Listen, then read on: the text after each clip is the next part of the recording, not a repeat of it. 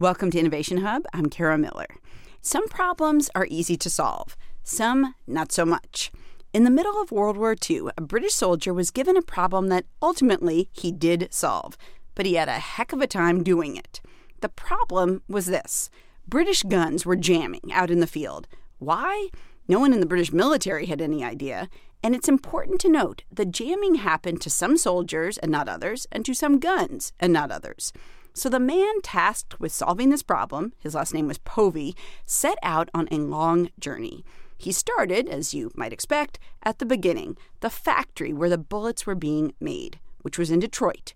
And he arrived in Detroit with some very precise measuring tools to do some very precise measurements. But the factory did not seem to be the problem. The bullets were exact in their measurements and they worked perfectly in the guns that the soldiers carried. So Povey kept following the bullets on their journey. They went by train from Detroit to the East Coast, and Povey took their measurements again in case the train ride had altered them. But it hadn't.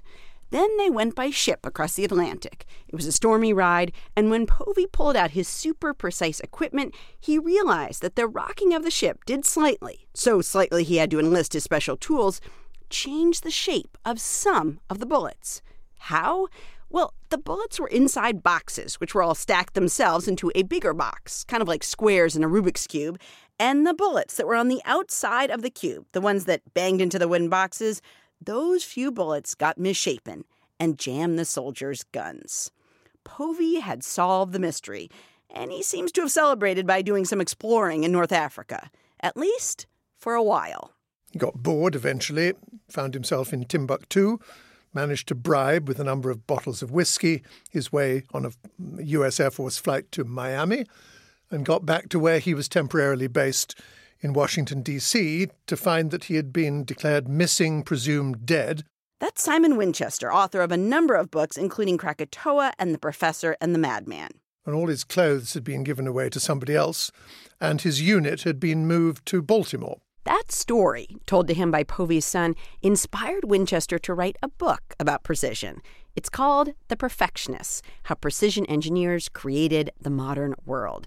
In it, he tells the story of people who were profoundly influential, but most of us have never heard of. People like John Wilkinson, an 18th century industrialist who loved iron. He had an iron boat, an iron desk, and he wanted to be buried in an iron coffin. Uh, he was a, something of a lunatic as well, I think, an amiable lunatic.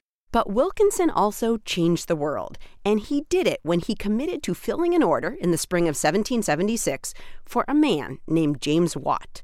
Watt wanted iron cylinders for something he'd created a steam engine. Once Watt had seen what Wilkinson could do and make a cylinder which made the steam engine work perfectly and powerfully, he ordered 500 of them, a huge order, which made Wilkinson a very wealthy man.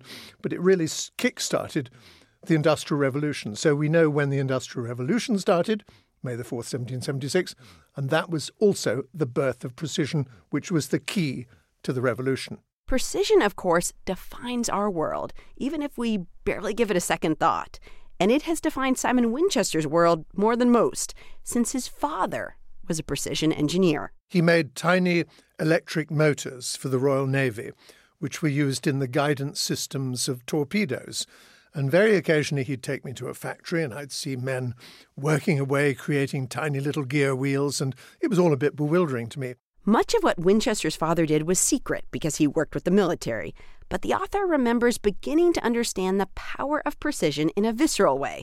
One evening in the 1950s, when he was a kid, it was almost dinner time, and he and his mother were waiting for his father to come home. And he came home with this beautiful wooden box with his name on a little brass plaque on the top of it, B.A.W. Winchester Esquire. Inside were all sorts of little metal objects, over a hundred rods, squares, oblongs. And Winchester's father told his son he wanted to show him something.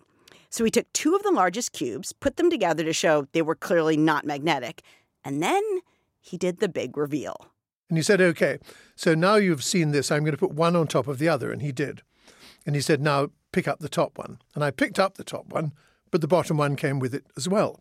And I thought that's a bit odd because they're not magnetic. Mm-hmm. So I held the bottom one with my right hand top one with my left hand, and tried to pull them apart, it proved impossible. No matter how hard I struggled, I could not separate these two blocks. And my father took them and said, OK, that's what I wanted to show you because it's easy to separate them by sliding one off the other. It's a process called ringing. But it's impossible to pluck them Right. from each other because they are so perfectly flat. There are no asperities in the surface that cause any air to leak in and make points of weakness. And the molecules actually bond together. So, very briefly, the two pieces of metal actually become one. And this notion of extraordinary flatness, which is a key to precision engineering, an absolutely fundamental aspect of it, has remained with me ever since, thanks to my father. That's amazing. So before we dive into some stories, some more stories about uh, precision engineering, we've both kind of alluded to this, but like, talk about how precision is all around us, um, even if we don't pay any attention to it and it's just not something that registers with us or matters, but just explain, like, in a normal person's life who's not an engineer, where precision factors in. It seems to be a word commonly used every day in advertising to suggest something of, of high value, of mm-hmm. impeccable standard. I mean, we look buy motor car tires that are precision engineered. We buy a wristwatch, you know, precision gear wheels inside it. We buy binoculars, precision glassware. Mm-hmm. So the, the connotation is precision is a thoroughly good thing. And ubiquitous. Uh, Almost everything we buy. I mean, no one would buy anything that's, uh, you know, said to be imprecise or inaccurate. It's not like your best advertising slogan. This is good, but kind of imprecise. I think if you'll indulge me for a second, just to explain the difference between precision and accuracy. Sure. Um, important, once again, rather like flatness, important concept. Uh, concept. Accuracy, if you can imagine a dartboard and you're firing darts or arrows or bullets at it, your intention is to hit the bull in the center. And if you do that, in other words, if you achieve your intention, you've achieved high accuracy. If you fire your bullets or your arrows or whatever at the dartboard and they all hit, let's say, 10 o'clock, in other words, not necessarily the bull, but every single shot of yours hits exactly the same place, time after time after time after time, that you have achieved is great precision. It's doing the same thing endlessly, repetitiously. And uh, the concept that bleeds out of that is the making of interchangeable parts, making components where everyone is exactly the same. So that's precision. If you can achieve precision and accuracy, that's absolutely top notch. But accuracy and precision, at least to an engineer, are subtly different. And that point about being able to do things over and over again is very much related to the Wilkinson story. And that, like, as you say, it's all about interchangeability, interchangeable parts. So, in our world today, if a remote control doesn't work and we put in a different AA battery, or, you know, if you've got a fancy razor and it breaks and, and you replace the part, we assume, of course, it's going to work. That's like the whole point of interchangeable parts. But as you say, that was not always the case. And in some sense, the notion that like every single battery door on a given type of phone is exactly the same, that's kind of mind blowing, even if we don't necessarily think about it. It sort of is. And really, the birth of that in this country, anyway, was, was all down to Henry Ford um, and the manufacture of cars. And I devote a lot of time in the middle of the book to talking about two motor cars that were effectively uh, had more or less the same lifespan the Rolls Royce Silver Ghost, which was born in 1908 and effectively had its run until about 1927, and in Michigan, same period, the Ford Model T. And the difference between the work of these two Henrys, Henry Royce, who made the Rolls Royce, and Henry Ford, who made the Ford Model T, is that precision, you may think the Rolls Royce Silver Ghost was the sort of acme of precision, but it wasn't because if a, they were all handmade. And if a piece didn't mm. fit, the man who was making it would simply take a file and chamfer the piece down until it did fit. But on the production lines in Michigan, all the component parts were interchangeable. So whether it was a carburetor or whether it was a transmission or whether it was a gear shift, they'd all be on the upper floor of the um, of the factory, waiting to come down in hoppers to the assembly line. All the parts perfectly, precisely made and theoretically interchangeable. And if one part wasn't, if one part was out of true, then suddenly it would cause the production line to stop. It would jam it. And there'd have to be a massive investigation as to what part was wrong. And it'd have to be replaced. All the workers would stand around smoking cigarettes, and everything would cost a great deal of money.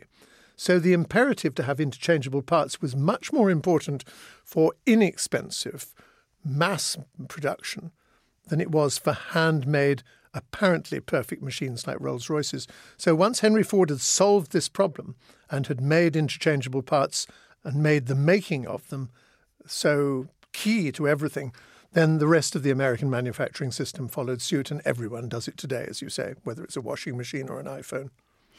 You're listening to Innovation Hub. I'm Kara Miller. I'm talking with journalist Simon Winchester. He's the author of the new book, The Perfectionists How Precision Engineering Created the Modern World.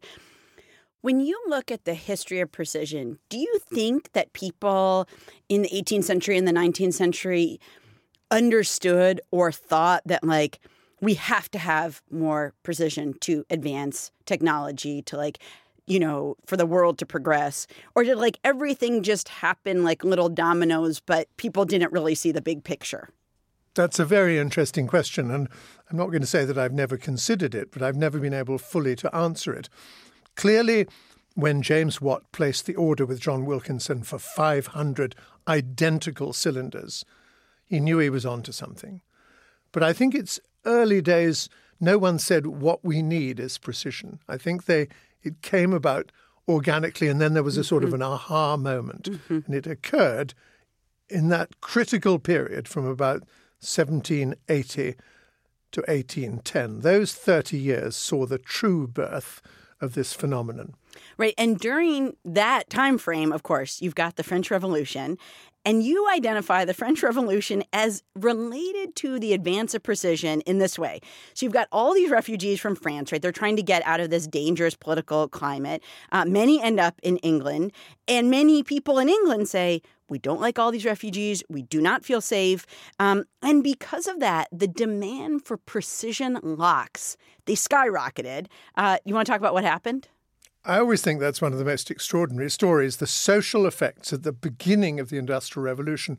Prior to 17, let's say 1776, most of the wealthy people in, let's say, England lived in the countryside and mm. they felt secure in their mansions and castles and granges and manor houses and so forth. Right. Then industrial revolution happened people built factories cities manchester liverpool birmingham london grew up and people that made their fortunes out of these factories lived near them in cities. And in London, particularly, wealthy nouveau riche people were living cheek by jowl with these agitated French post revolutionary type people, right. and um, and a lot of impoverished people.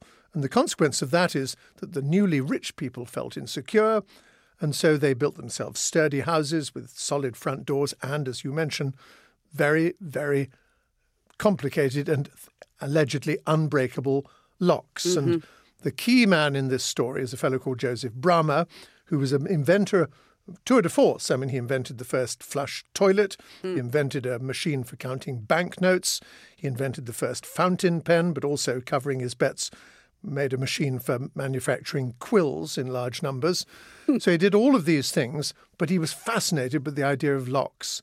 And he employed this chap, Maudslay, the one who I'm most interested in because he came up with the concept of flatness, to do the machining of these beautiful, impeccably made, also cylindrical, because remember that uh, John Wilkinson's first invention was a cylinder for James Watt. Mm-hmm. And so proud was Mr. Bramah of his most complex lock that he put one in the front window, there's a big bay window of his um, workshop at 124 Piccadilly, the west end of Piccadilly, and with a little notice saying, anyone that can break this lock, without smashing it to bits, of course, I will pay 200 guineas, which was a great deal of money in those days. Well, that was in 1790. The years went by, people applied to break it, no one could. Wow. And it wasn't until 1851, wow. so that's now 61 years later, that it was on show, still unpicked, at the Great Exhibition in Crystal Palace in Hyde Park. And there it was, with spotlit next to it, 200 golden guinea coins waiting for someone. And an American turned up, and he was called Charles Hall. And so he set to work with tiny little instruments and magnifying glasses and little beams of light, little projecting things. And after 50 hours of painstaking work, there was this satisfying click, and the lock opened. If we step back, um, do you think, if you look at the world since 1960, and I picked that because of the work that was done on space during the 60s in terms of going to the moon, do you think that the last like 60 or so years has changed the game in terms of precision, or is it just kind of a logical follow on to what happened before that?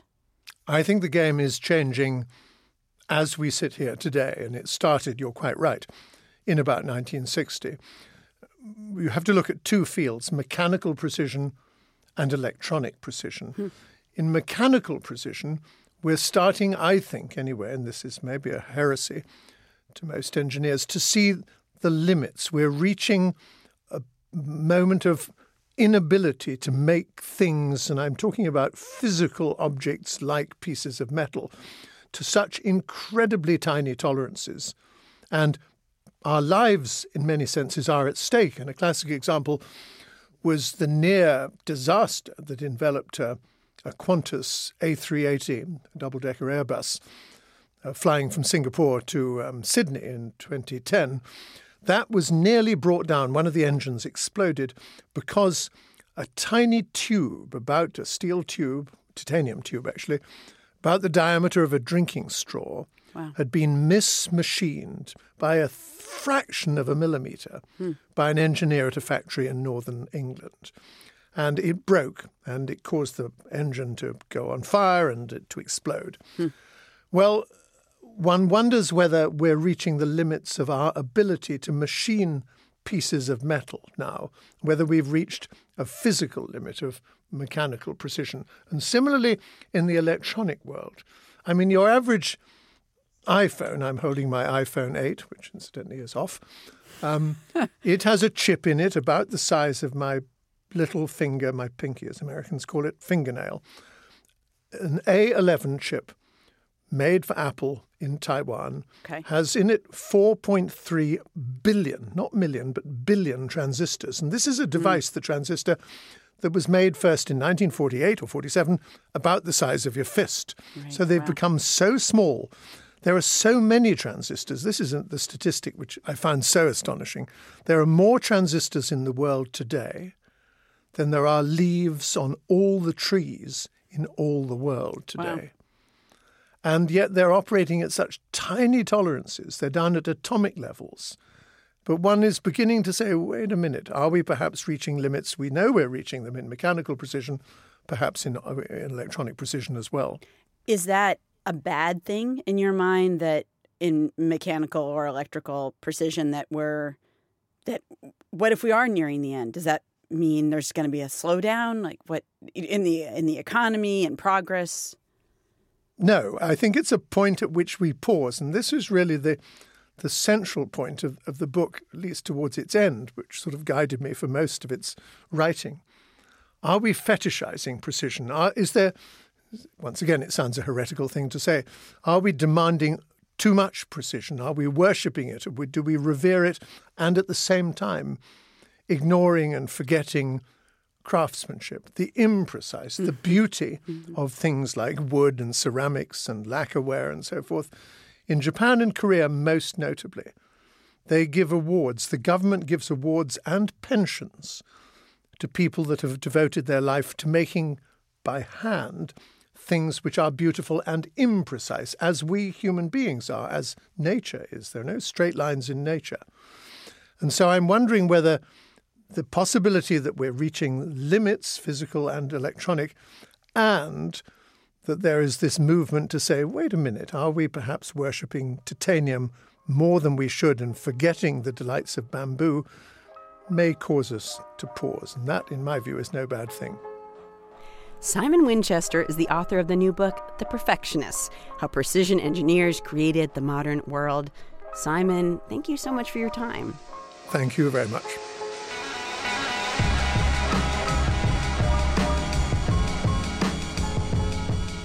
Winchester told me he's sad about an event that's likely to take place in 2019 the abandoning of the physical standard for the kilogram. Why? Scientists were worried it was always slightly imprecise. In the future, the weight's going to be a formula tied to something in physics called Planck's constant. The physical platinum kilogram is safely housed in Sèvres, France, at least until it retires.